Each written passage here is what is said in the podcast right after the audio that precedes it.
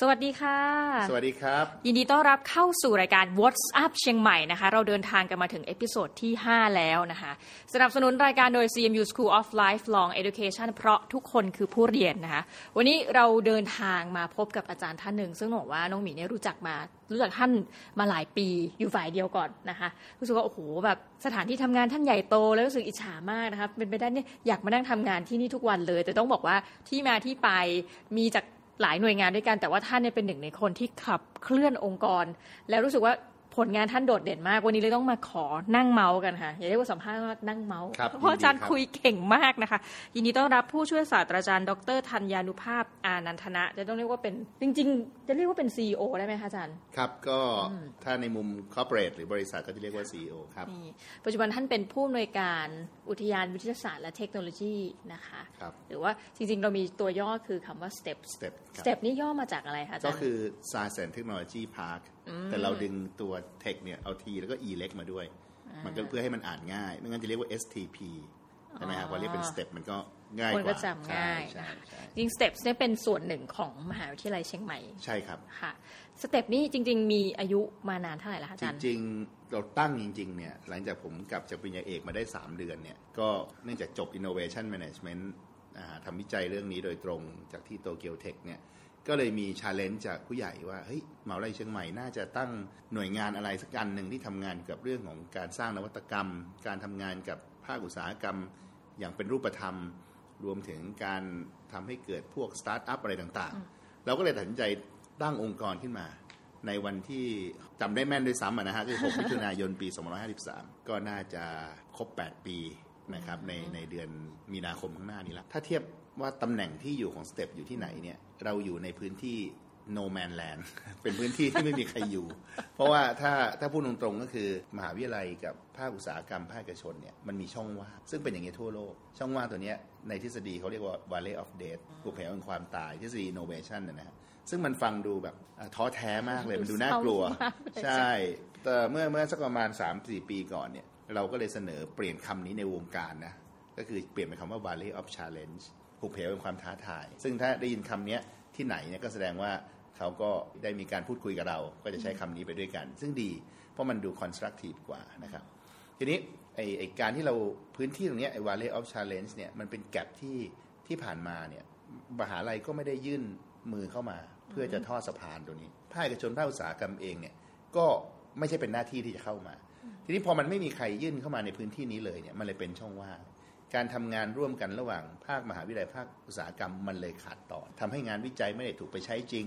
ทำให้โจทย์เอกชนไม่มีอาจารย์ไปจัดการแก้ปัญหา หรือแม้กระทั่งสตาร์ทอัพก็ไม่เกิดขึ้นเพราะฉะนั้นที่อยู่ของเราเนี่ยเราก็อยู่กลาง Valley of Challenge เราเป็นสะพานในการ bridge ระหว่างสองฝั่ง โดยเราเป็นคนทำ solution ให้ในมหาวิทยาลัยต่างประเทศเราก็จะเห็นว่าอาจารย์เองหนึ่งเป็นทั้งบางทีเป็นนักลงทุนครับพวกอาจารย์สแตนฟอร์ดหรืออะไรอย่างงี้ใช่ไหมคะหรือบางครั้งก็ เป็นคนก่อตั้งบริษัทขึ้นเองครับคืออย่าง STEP เนี่ยเราจะมาช่วยทั้งอาจารย์ทั้งนักลงทุนคือเหมือนอาจารย์สามารถทำสตาร์ทอัพได้ไหมใช่คะใช่คือเรามีการเป็นสะพานเนี่ยมันจะมี approach วิธีการทำงานอยู่ 3 อย่างนะฮะอย่างที่หนึ่งก็คือเรามีหน้าที่นำงานวิจัยที่มีศักยภาพในมหาวิทยาลัยเอาเราเอามาเราเขาเรียกว่ามาปั้นปั้นก็คือเราหาทุนให้นะแต่ไม่ใช่เราเราไม่ได้หาทุนให้ทุกตัว เราก็จะมีการประเมิน นะตามสถานการณ์ตามสภาพของอุตสาหกรรมความต้องการค่ะเทคโนโลยี เราเรียกว่า inside out ก็คือการเอางานข้างในออกไปสู่ข้างนอก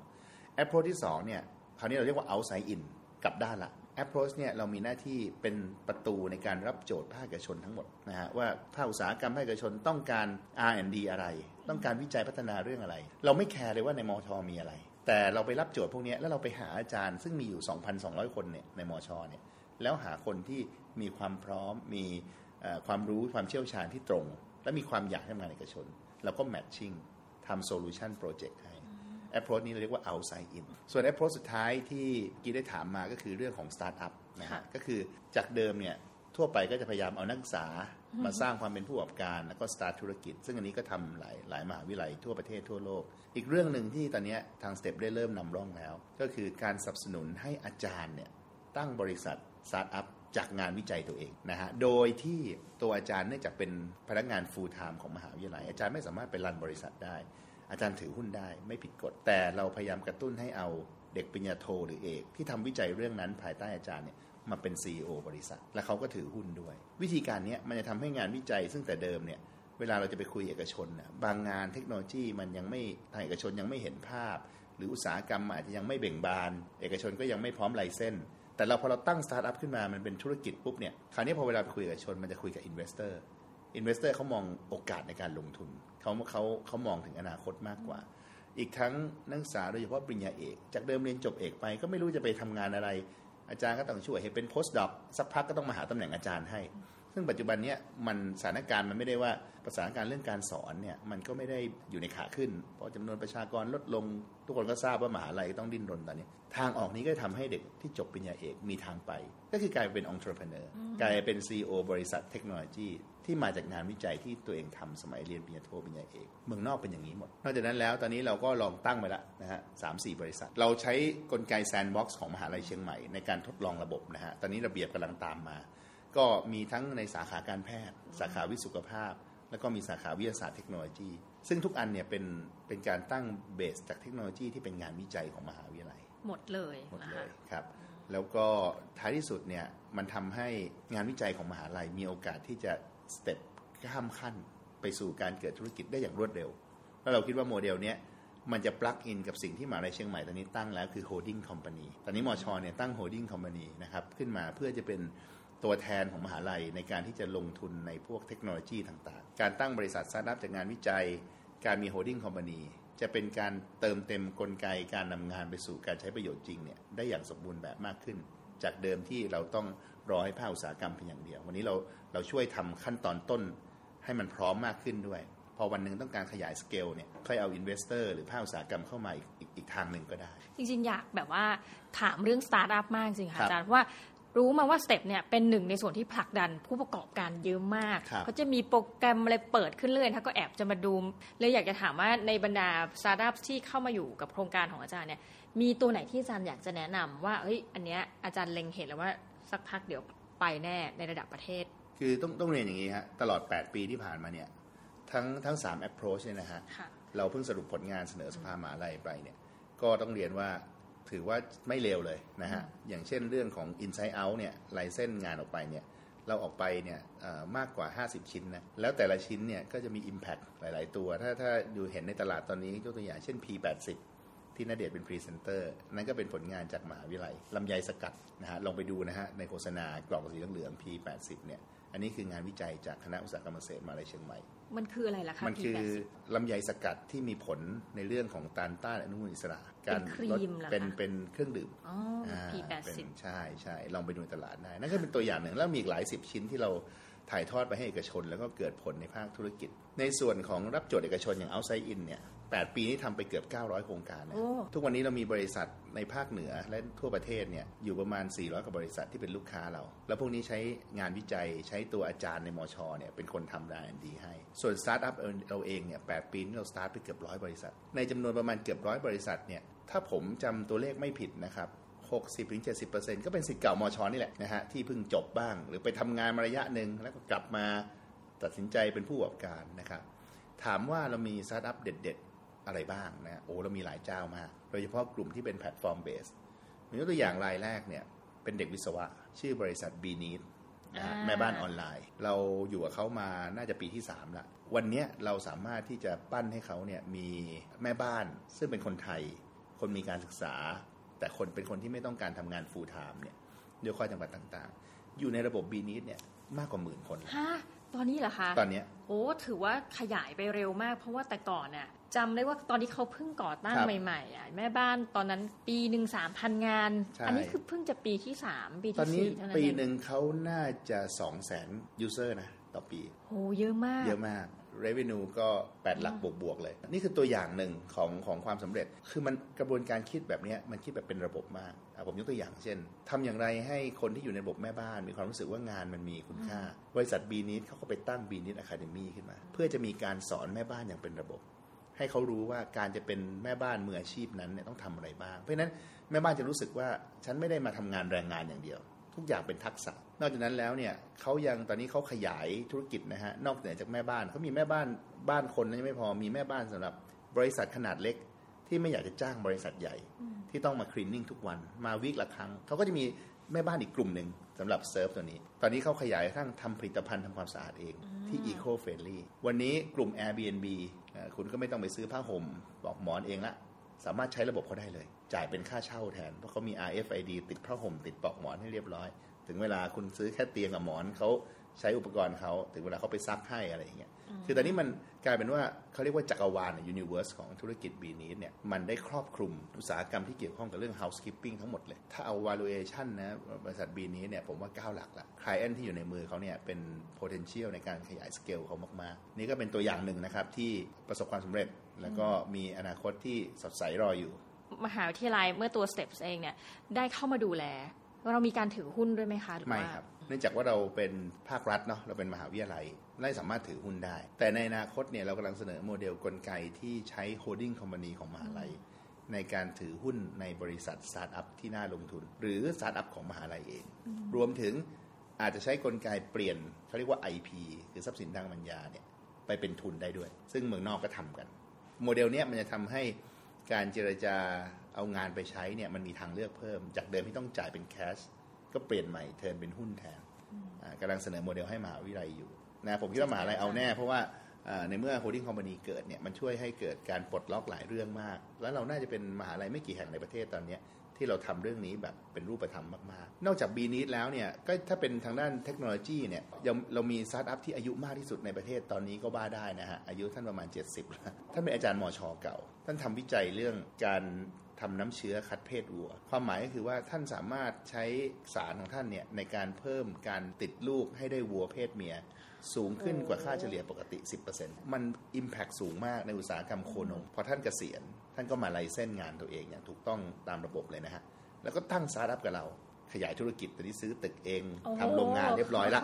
นะฮะบริษัทชื่อสยามโนวาเทคโนโลยีของบริษัทเนี่ยนะเชื่อไหมฮะ ได้รางวัลระดับเอเชียที่เกาหลีและที่ประเทศจีน proven มาก แล้วตอนหลังเราช่วยผลักดันให้ตัวน้ำเชื้อคัดเพศของเขาเนี่ยสามารถได้ขึ้นทะเบียนบัญชีนวัตกรรมของประเทศ พอขึ้นทะเบียนบัญชีนวัตกรรมของประเทศเนี่ยความหมายคือ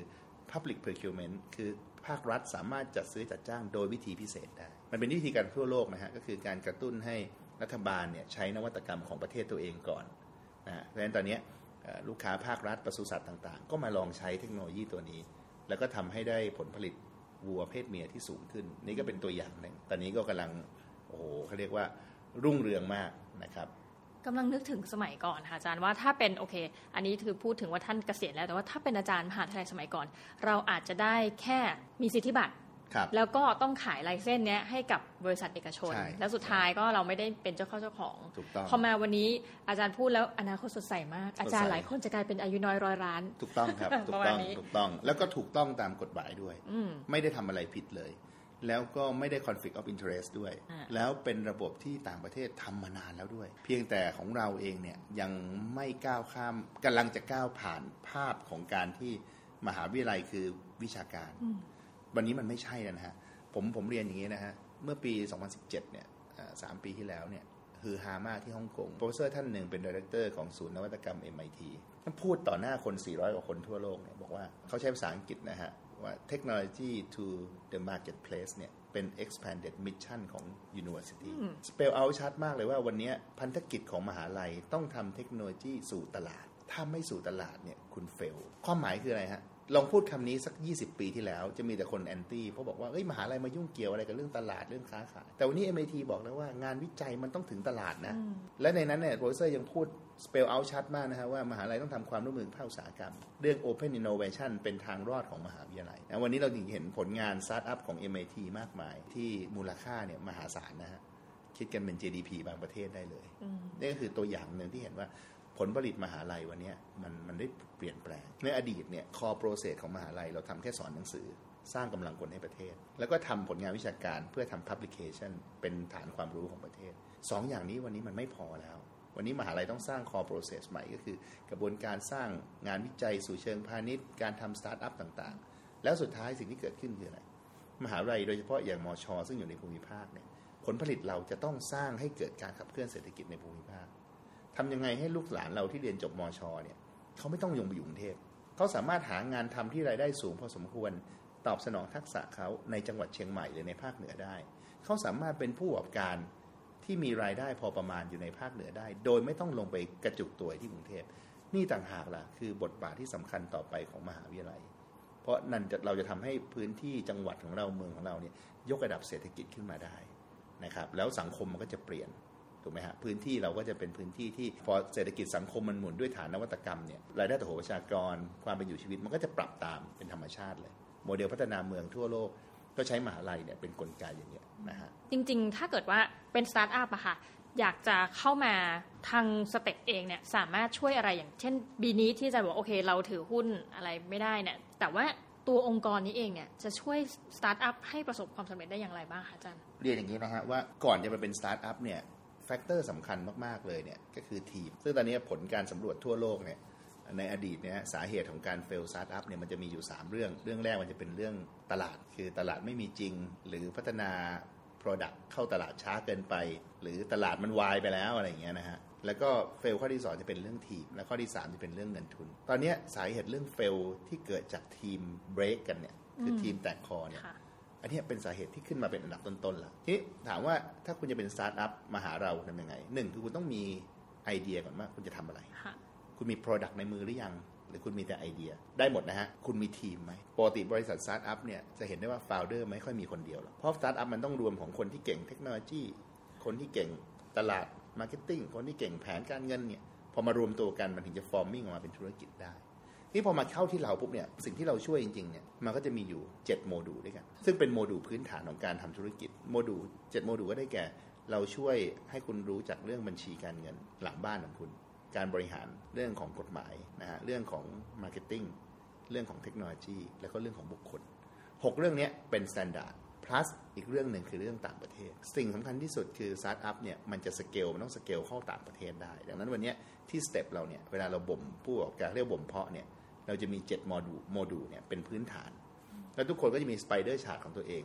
ว่า7โมดูลเนี่ยบริษัทเนี้ยเก่งเรื่องไหนเรื่องไหนยังอ่อนอยู่ พอเวลาผ่านไปไตรมาสสองไตรมาสก็ต้องมาวัด spider chart ว่า improve หรือยังแต่ละมิติที่เราพูดทั้งหมดอย่างเงี้ยนะฮะอันนี้ก็เป็นตัวอย่างพอเข้ามาอยู่กับ STeP เราแล้วเนี่ยเราจะมีอีกอันหนึ่งที่สำคัญมากคือเรามี milestone ที่ต้อง commit กัน บริษัทที่มาอยู่กับเราต้องบอกได้ว่าภายใน 1 ปีเนี่ย milestone ของคุณคืออะไร อย่างเช่น BeNeat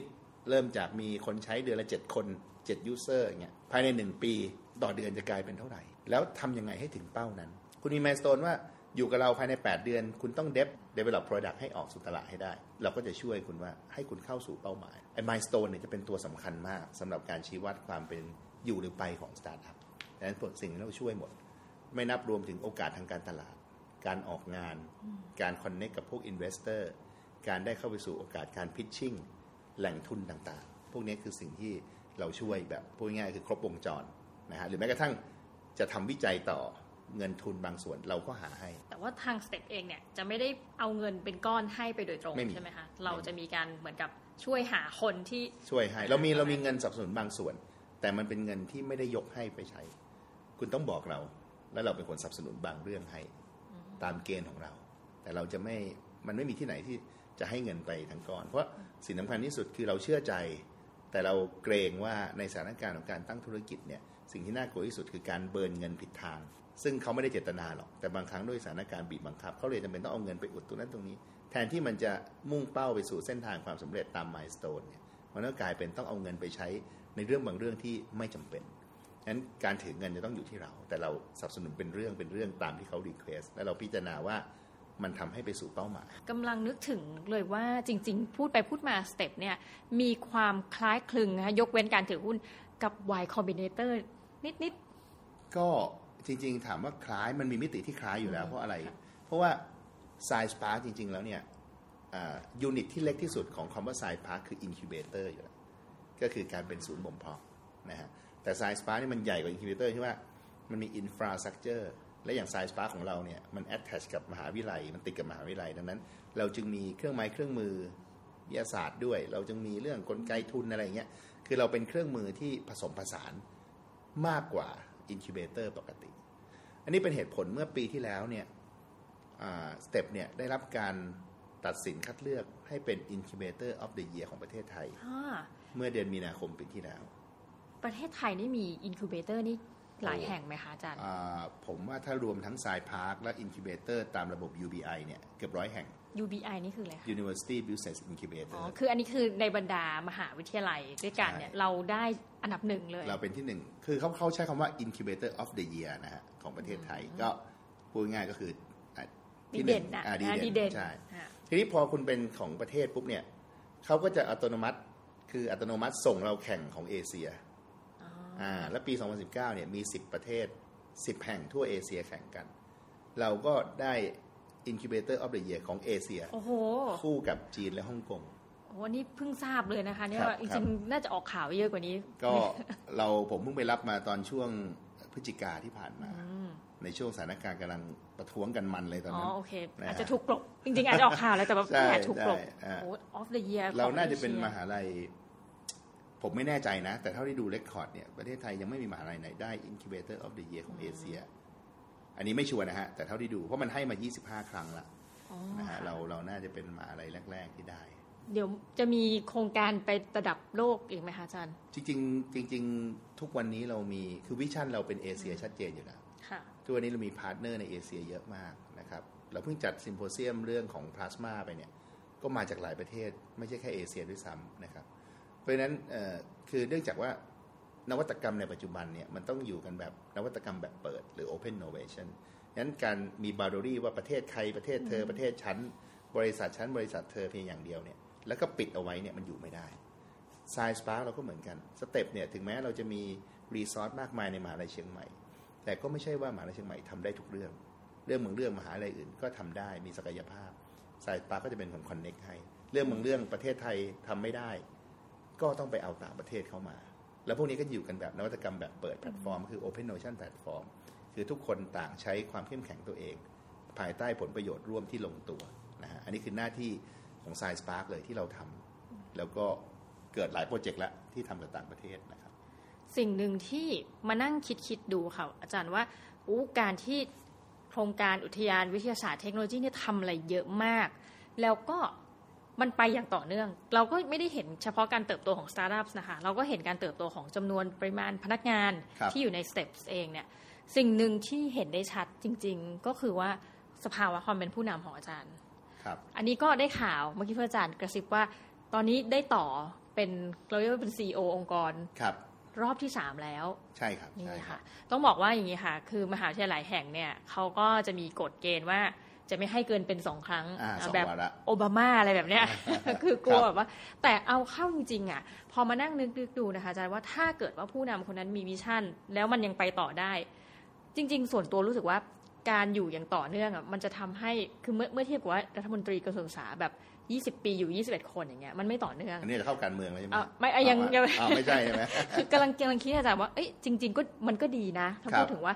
ถ้าเกิด ผู้นำคนนั้นไม่มี conflict of interest แล้วไปต่อเนื่องอะแล้วเป็นแบบเป็นผู้นำที่แข็งแกร่ง คือโปรเจกต์มันจะได้ไปต่อเนื่อง แล้วคนที่อยู่กันต่อก็จะรู้ว่าเฮ้ยองค์กรเนี่ยมันไปคในรับทิศทางไหนครับอันนี้อาจารย์อยากจะให้พูดถึงแบบรายการเหมือน CEO Vision หน่อยค่ะอาจารย์ว่าเอ๊ะพอคุยไปคุยมาแล้ว การที่อย่างอาจารย์ได้ไปต่ออย่างเงี้ยในในวาระที่สามซึ่งเป็นกรณีพิเศษครับใช่ไหมคะเอ๊ะใน การถัดๆไปอาจารย์มองว่าจริง ๆ แล้วองค์กรควรจะมีผู้นำแบบไหนอะคะอาจารย์เพื่อให้มันยังคงเข้มแข็งคือ ตอนเนี้ยมันมีคำถามว่าการอยู่ในตำแหน่งนานๆคือถ้าเป็นการเมืองเขาจะแบบอีครับนะคอาจารัรบย์ แต่ว่าถ้าเป็นในเชิงธุรกิจน่ะมันก็ดูเป็นเชิง positive เหมือนกันพอฟังของอาจารย์อย่างเงี้ยค่ะครับคือเรื่องนี้มันมหาลัยเขาให้เป็นกรณีพิเศษไม่ใช่เคสผมเฉพาะผมนะค่ะหมายถึงว่าปลดล็อกให้กับองค์กรบางประเภท ที่เป็นองค์กรที่เป็น strategic คือเฉพาะกิจ เพื่อยุทธศาสตร์บางประการค่ะที่อาจจะมีความจำเป็นต้องได้ CEO ที่มีความต่อเนื่อง และลักษณะองค์กรเนี่ยมันไดนามิกเกิดได้ยุบได้อะไรเงี้ยนะฮะแต่ถ้าเป็นระดับคณะอะไรก็ยังเหมือนเดิมนะฮะสองวาระคือประเด็นผมคิดว่าการการขับเคลื่อนองค์กรเนี่ยคือมันก็หนีไม่พ้นจริง ๆ ที่ว่ามันมันถอดรหัส DNA ของ CEO ออกมาถูกไหมฮะค่ะองค์กรมันก็จะออกมาตาม CEO แต่มันไม่มี CEO คนใดมันอยู่ยั้งยืนยงหรอกครับนะฮะวันหนึ่งมันก็ต้องมีการเปลี่ยนผ่านเพราะฉะนั้น ความท้าทายของของผมเองก็คือว่าทำยังไงให้รหัสรหัส DNA องค์กร มันฝังอยู่ที่ตัวองค์กร แล้ว systematic ที่มันรันอยู่เนี่ยนะฮะถ้าเราได้ successor หรือผู้บริหารรุ่นต่อไปที่เข้ามา แล้วเข้าใจรหัส DNA องค์กรอย่างแท้จริงเนี่ยยังไงมันก็รันต่อไปได้นะครับอันนี้คือโจทย์สำคัญในในวาระสามเนี่ยที่ผมจะต้องพยายามที่จะสร้างตรงนี้ขึ้นมานะเพราะว่าถ้าไปอ่านตำราผู้นำนะฮะผู้นำก็มี 5 ระดับนะฮะนี่ผู้ใหญ่ก็ส่งหนังสือมาให้อ่าน ผู้นำระดับที่ 5 คือผู้นำที่ต้องสร้างผู้นำรุ่นต่อไปให้ได้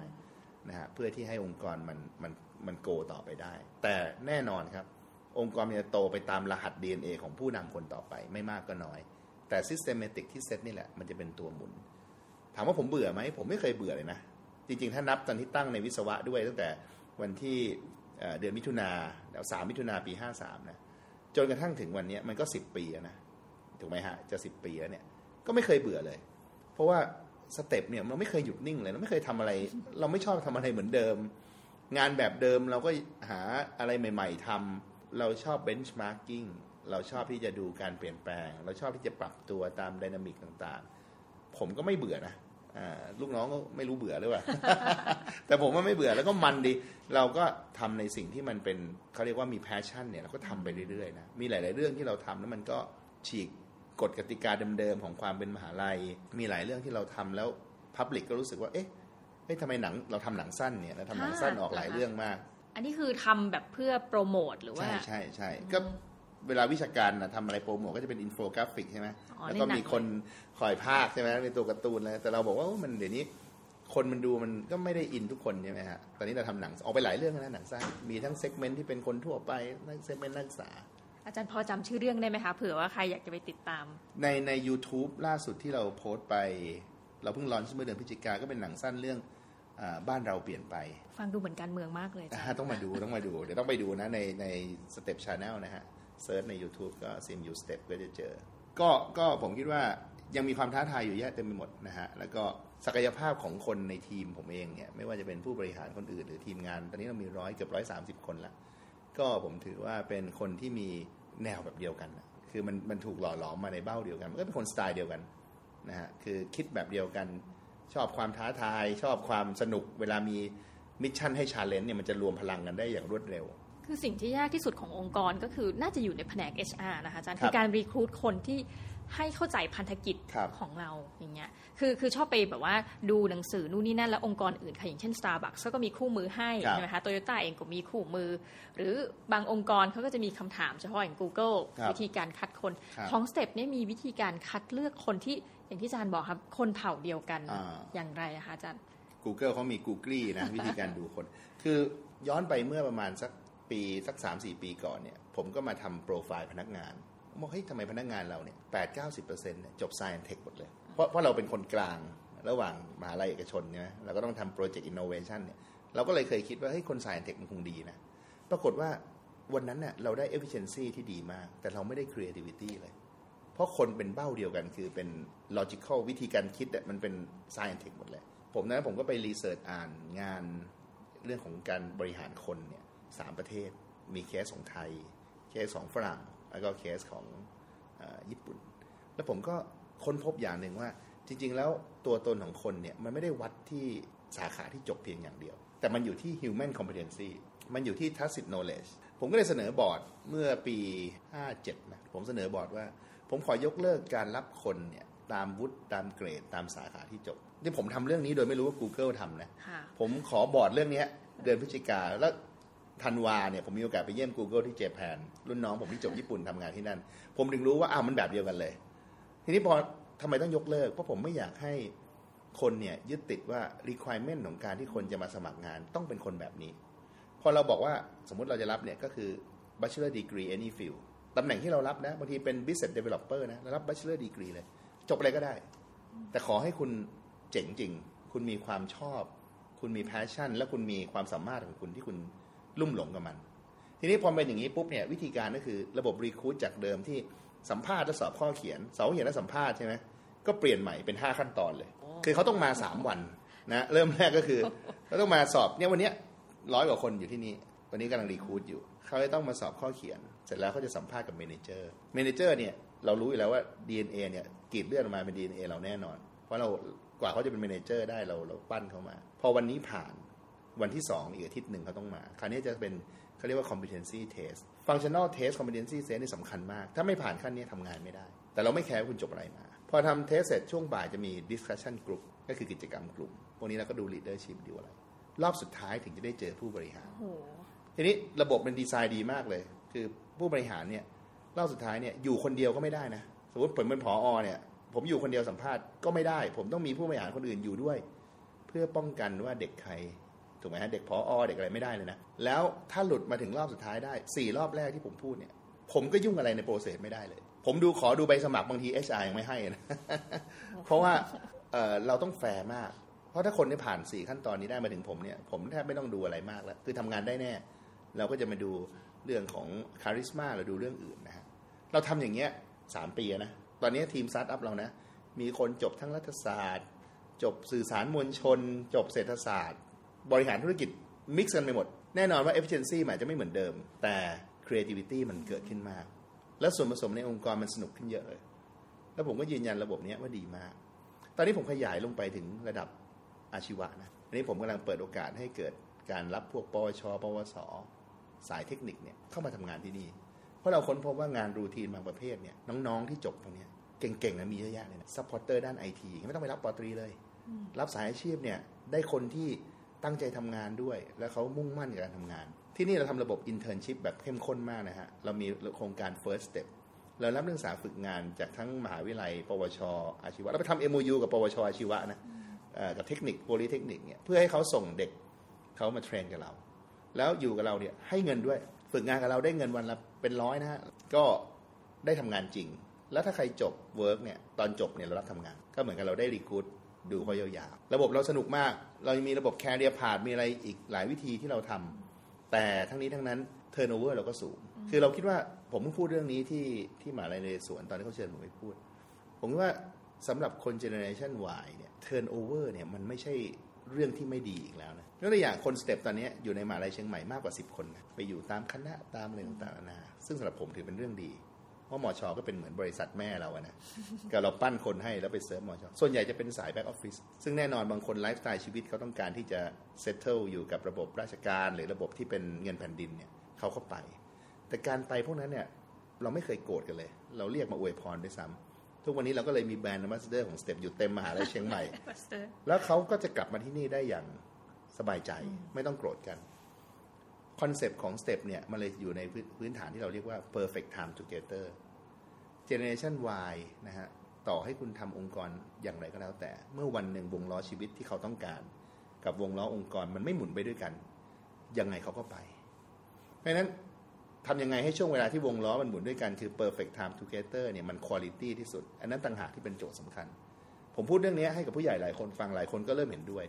ถามว่าวันนี้คุณเป็นหน่วยงานราชการแล้วคุณบอก turnover คุณต่ำเนี่ยคุณรู้ได้ยังไงว่าคนที่ไม่ออกเนี่ย perform ถูกไหมฮะการที่ turnover ต่ำมันอาจจะ comfort มากๆก็ได้ แต่ผมไม่ได้บอกว่า turnover สูงมันจะดีเสมอนะ แต่สำหรับผมผมไม่รู้สึกว่าการที่มี turnover เกิน 10%เป็นเรื่องทิ่มแทงสำหรับผม และการที่เราได้ freshman เข้ามา มันก็เป็นการเติมน้ำเข้าไปในระบบอะคนที่อยู่เดิมมันก็ถูกกระตุ้นตลอดเวลาเพราะมันมี freshman เข้ามา เพราะฉะนั้นคนที่ ต้องออกจากที่นี่เพื่อไปสอบแข่งในมอชอเนี่ยเราไม่เคยไม่เคยว่าไม่เคยอะไร แล้วก็เขากลับมาที่นี่เขาเป็น connector เขาเป็นข้อต่อที่ดีให้เราได้แบบอย่างดีมาก อันนี้คือสิ่งที่มันเกิดขึ้นนะฮะแล้วก็ผมคิดว่าเทรนด์มันคงจะเป็นอย่างนี้ต่อไป สุดท้ายคอนเซปต์อีกอันหนึ่งที่ STeP ทำแล้วเราคิดว่ามันสำเร็จมากก็คือ เราเป็นที่ที่มีคอนเซปต์คือ the best working place for homecoming ความหมายคืออะไร เวลาเราจะรับสมัครงานเนี่ย เราจะ boostโซเชียลมีเดีย ไปยัง target ของเรา เช่นสมมติเราต้องการ BD ที่มีประสบการณ์เนี่ยเราก็จะ boost ไปเลยว่า อายุ 28 ไม่เกิน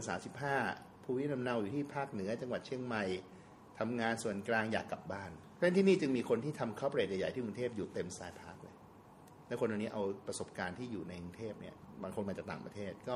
ทำให้พื้นที่พัฒนาขึ้น โอ้ สนุกฮะ เรื่อง HR เรามีอะไรมันๆมากเลย โอ้ ฟังแล้วรู้สึกว่าอนาคต มันชดใช้อะค่ะอาจารย์ไม่ได้สดใสนะชดใช้คือฟังแล้วดูแบบอุ้ยตายแล้วดูเป็นที่ที่น่าทำงานมาก ก็ต้องบอกว่าถ้าเกิดใครมาเที่ยวสเต็ปนะคะคือมันประหลาดตั้งแต่ตัวตึกก็คือเป็นรูปรูปข้าวใช่ไหมคะเม็ดข้าวเม็ดข้าวครับแต่เราดูแล้วไม่รู้เรานึกว่ายาน UFO มาครับตอนแรกที่เห็นนะเขาก็มีโครงการประกวดภาพถ่าย ซึ่งต้องบอกว่าทุกอย่างที่กิจกรรมที่เขาทำอะมันมีประโยชน์แล้วเราก็รู้สึกว่าเออ แบบนี้ก็ได้เนาะคือเหมือนตอนแรกประกวดยังจำได้เลยยังไปยืนดูนิทรรศการว่าโอ้เขาประกวดถ่ายรูปอ๋อถ่ายไปทำไมประกวดว่าสุดท้ายเอารูปที่ชนะเลิศเนี่ยมาแปะใช่ไปฝาผนังเขาเรียกว่าเป็นเหมือนพวกประติมากรรมทั้งหลายแหละ ซึ่งทุกอย่างมันดู connect นึกถึงคำว่า connecting the dots อะค่ะแม้กระทั่ง connecting the dots ตั้งแต่ CEO กระบวนการ recruit ครับเป็นองค์กรที่รู้สึกว่าคนทำงานหนึ่งยังเด็ก หลายหลายๆคนยังอายุน้อยครับทำงานด้วยความกระตือรือร้น เราเลยไม่แปลกใจว่ามีหลายกิจกรรมที่เขาขอมาจัดที่นี่ครับนะคะตอนหลังก็คิดว่าน่าจะเป็นแหล่งศูนย์รวมคนที่แบบรู้สึกว่าเฮ้ยถ้าเราครูเราเจ๋งอะเราควรจะต้องมาครับที่สเต็ปสักครั้งหนึ่งนะคะสำหรับวันนี้ต้องขอขอบพระคุณครับอาจารย์อ้วนมากๆเลยที่ให้เกียรติรู้ว่าท่านยุ่งมากเอาจริงๆนะคะแบบ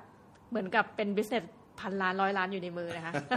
ยังไงเดี๋ยว ท่านผู้ช่วยศาสตราจารย์ดรธัญญานุภาพอนันทนะนะนี่แบบต้องพูดชื่อท่านอีกทีเผื่อใครแบบในอนาคต อ้าว เราเคยฟังจากไหนนี่ตรงรายการของเรานะ WhatsApp เชียงใหม่นะคะครับแต่วันนี้รายการเราต้องขอขอบคุณมากนะคะสนับสนุนโดย CMU School of Lifelong Education เพราะทุกคนคือผู้เรียน วันนี้น้องหมีและอาจารย์อ้วนต้องขอลาทุกท่านไปก่อนนะคะ แล้วคราวหน้าเราจะมาพบกับใครอย่าลืมติดตามฟังกันนะคะสำหรับวันนี้ สวัสดีค่ะสวัสดีครับ